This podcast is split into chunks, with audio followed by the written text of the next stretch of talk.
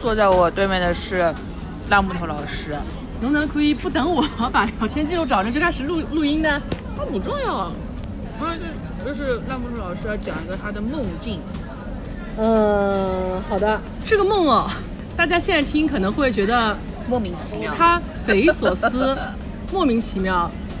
但是在我刚刚做完这个梦跟打哭老师讲的时候，我觉得他非常有理，简直没有比这个梦更逼真的梦了。在我过来讲这个，因为足够写实，而且就是所有的出场人物在《凡人诸君》里都出现过，所以说可以在这里出现。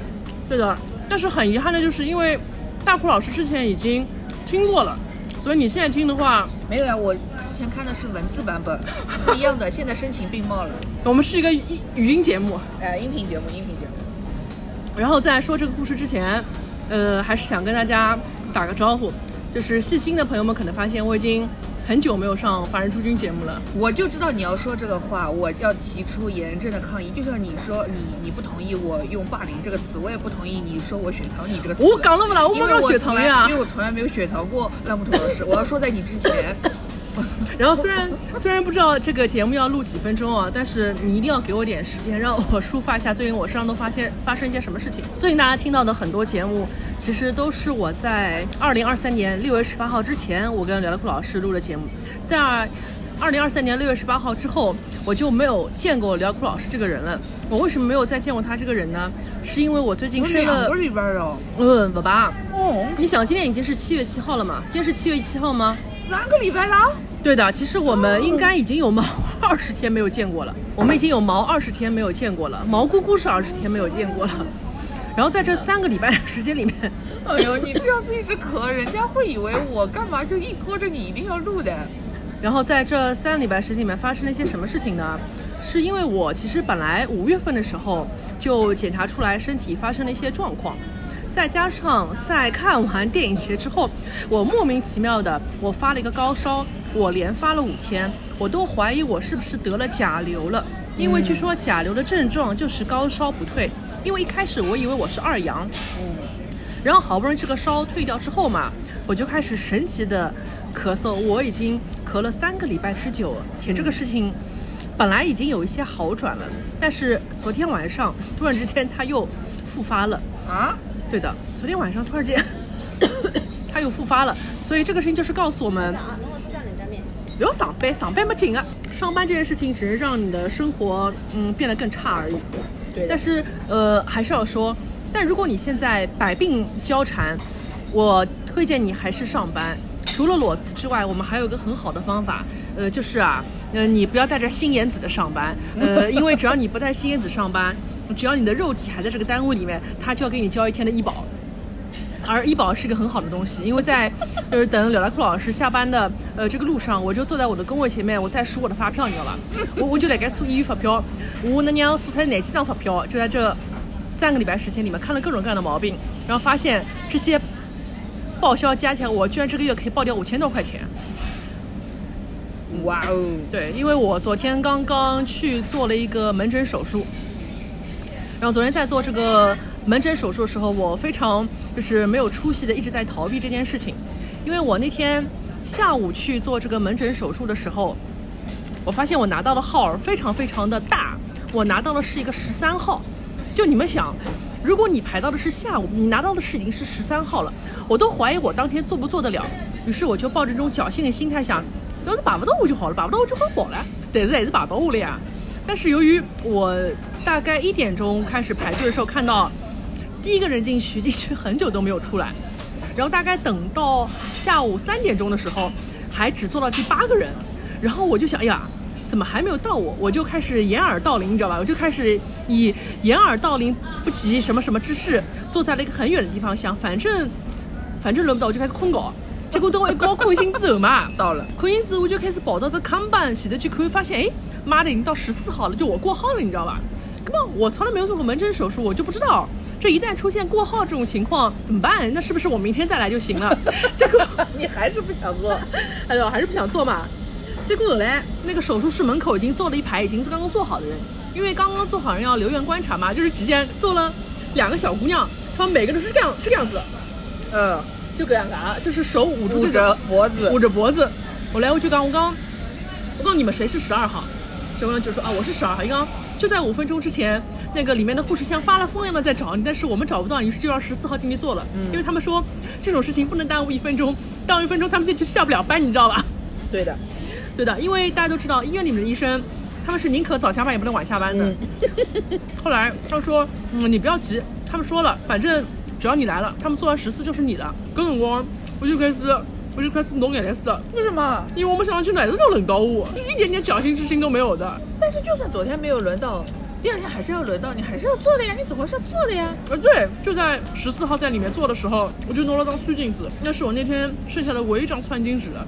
我就开始拿这张餐巾纸擦我的眼角，就一点点在抿我的泪水。我就想，应该会成功的吧哭是？因为害怕吗？你害怕？嗯，嗯应该会成功吧？应该会成功吧？什么成功啊？因为我怕他一针，我怕他一一枪头不成功，就可能还要再哦多穿很多次嘛。哦哦哦哦，因为就是有朋友跟我说，那么老师祝你好运，我说你不要祝我好运啊，你祝医生好运，只要一手不抖，我就会老花出来了，因为它是个精细活嘛，你一次穿不准你就失速了。嗯，然后好不容易等到我进去之后，我也不知道为什么会在你的节目里面讲这个事情。然后好不容易等我进去之后，里面一共有三个医生在这个操作台上，他们各司其职。然后其中一个医生说：“哎呦，嗲嗲嗲，今朝这种四零就好下班了。”我想，刚刚四零钟就下班。伊拉伊拉看了看，讲讲，哦，搿人少快哦，搿你的娘子一只快啊！我想，哪能啊？我还算好啊。你要暴露这么多个人信息吗？哦，那你可以剪掉，到底要不要剪？你跟我说实话。你可以逼掉。哦哦哦，OK OK。我就在一种非常快乐祥和的过程当中就躺下去了，因为听他们在我头顶上的聊天，让我觉得我是一个非常好对付的人。也是你的毛病非常好好嗯好解决，是你人好对付，OK。我觉得我的问题非常好解决，嗯感觉他们前面已经做了很多个很难的人了，嗯，然后开始给我打麻药的时候，我这麻药就叫这痛啊，因为扎的比较深嘛，就很痛。然后他扎进去之后，就说就说嗯，你要相信，你等一下就不痛了。结果没有想到第一针没有扎准，第一针没有成功，谁的问题？嗯，是我的问题，为什么你害怕啊？不是，是因为嗯那个东西钙化了，就比较硬，哦扎不进嘛，就第一针嗯扎不进。嗯，然后只听到那个医生讲了句：“哎哟，第一枪不来三嘛，嗯再包只针头。”你讲不呃不好意思啊，阿拉再打第二枪哦。我讲啊，还要再来一趟。然后他是第二次取的时候才终于取成功了。然后在他取第二次的时候，我本来就已经泪腺比较发达了嘛，然后当时我整个眼泪就是刚刚呃，然后刚刚流到我的头发里面，流到了床单上面。我是因为害怕喽。是因为你能感受到痛感，因为它哦就是有一根，啊，这个东西不打麻药的啊。它打了一针麻，药是你能感受得到，因为它的那个东西就是在你的肉体里面，它在捅嘛，嗯，它在捅，他可能一直在找他要找的那个东西，对，在捅在挖的过程当中，你就会觉得自己肉体被异物侵犯了嘛，嗯。根本就觉得啊，能那么捅出来，那么捅来，那么然后等他终于汪，就是拔出来的时候，就嗯，终于，嗯嗯嗯嗯嗯，然后只听到他说啊，呃，这位患者，请你上你的左手，请捂住你的脖子，然后我就变成了跟外面两个人一样的，呃，就开始变成这个样子了。所以后来我是这样出来的。然后当我这样出来的时候，我还拍一张自拍发给了刘大库老师。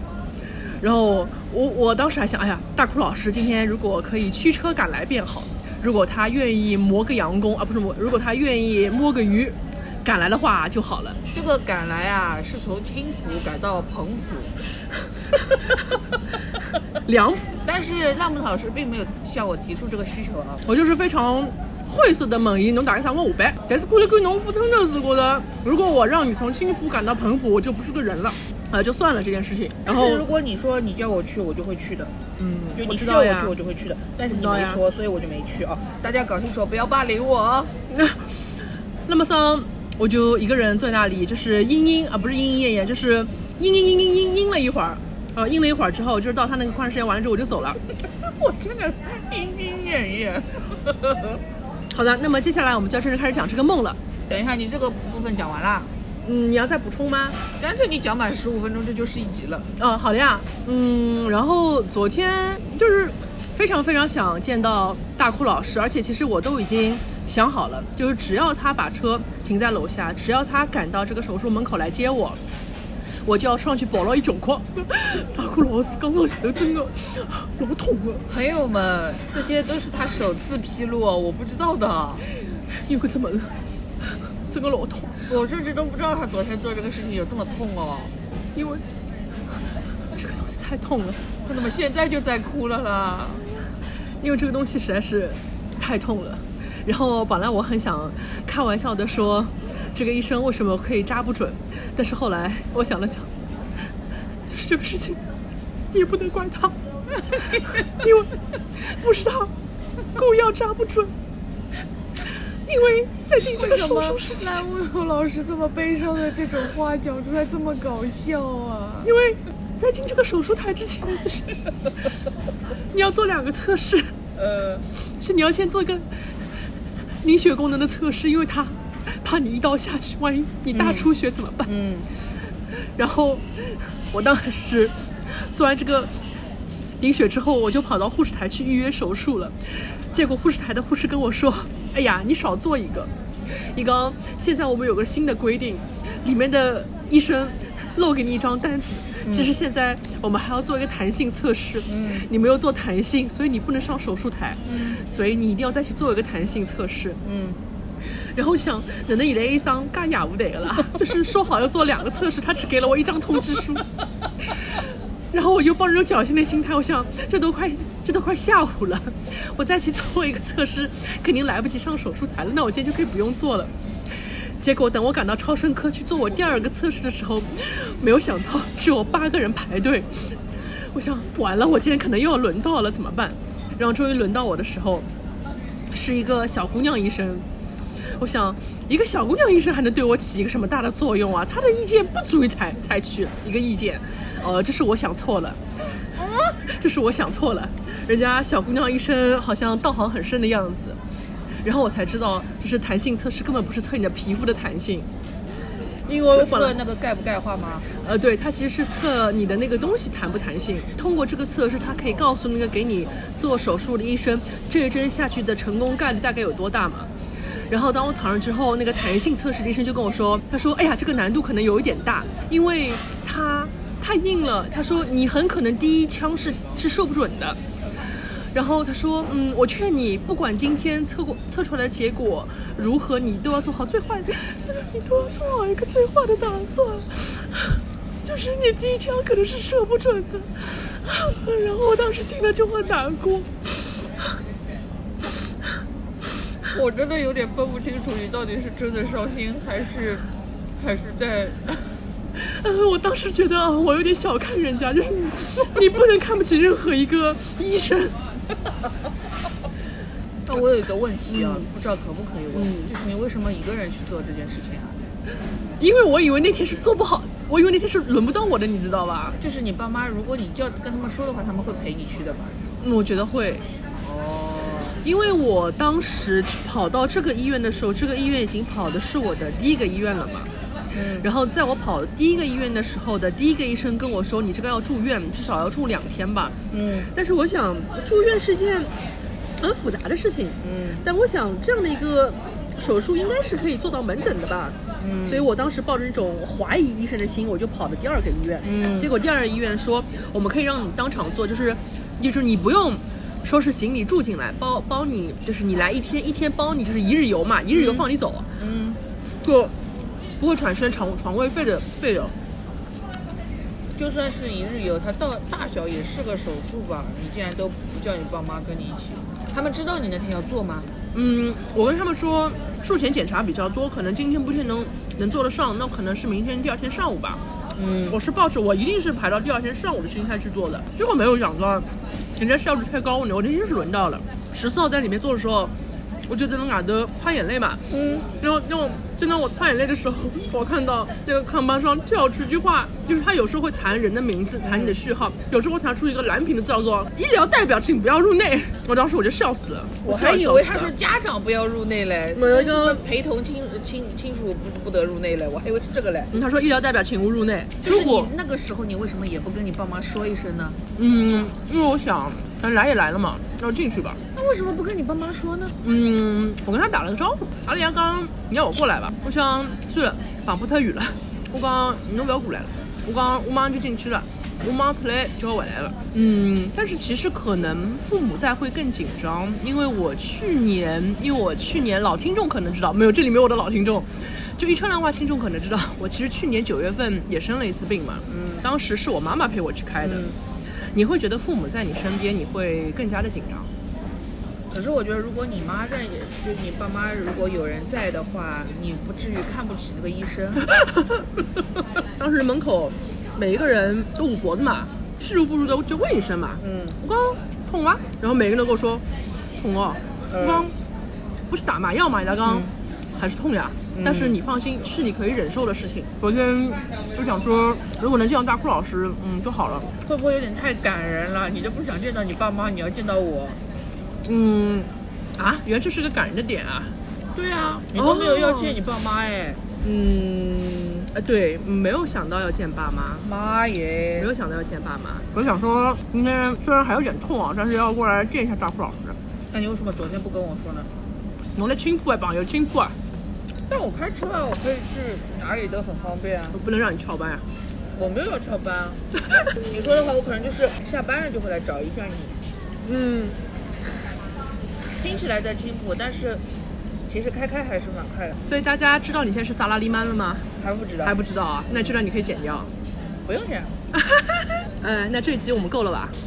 那我在现在这里预告是下集什么总编室会官宣，好的，然后我想想还有什么要跟打哭老师说的。嗯，不用急着在这集说了，可以开下一集了，拜拜。嗯，拜拜。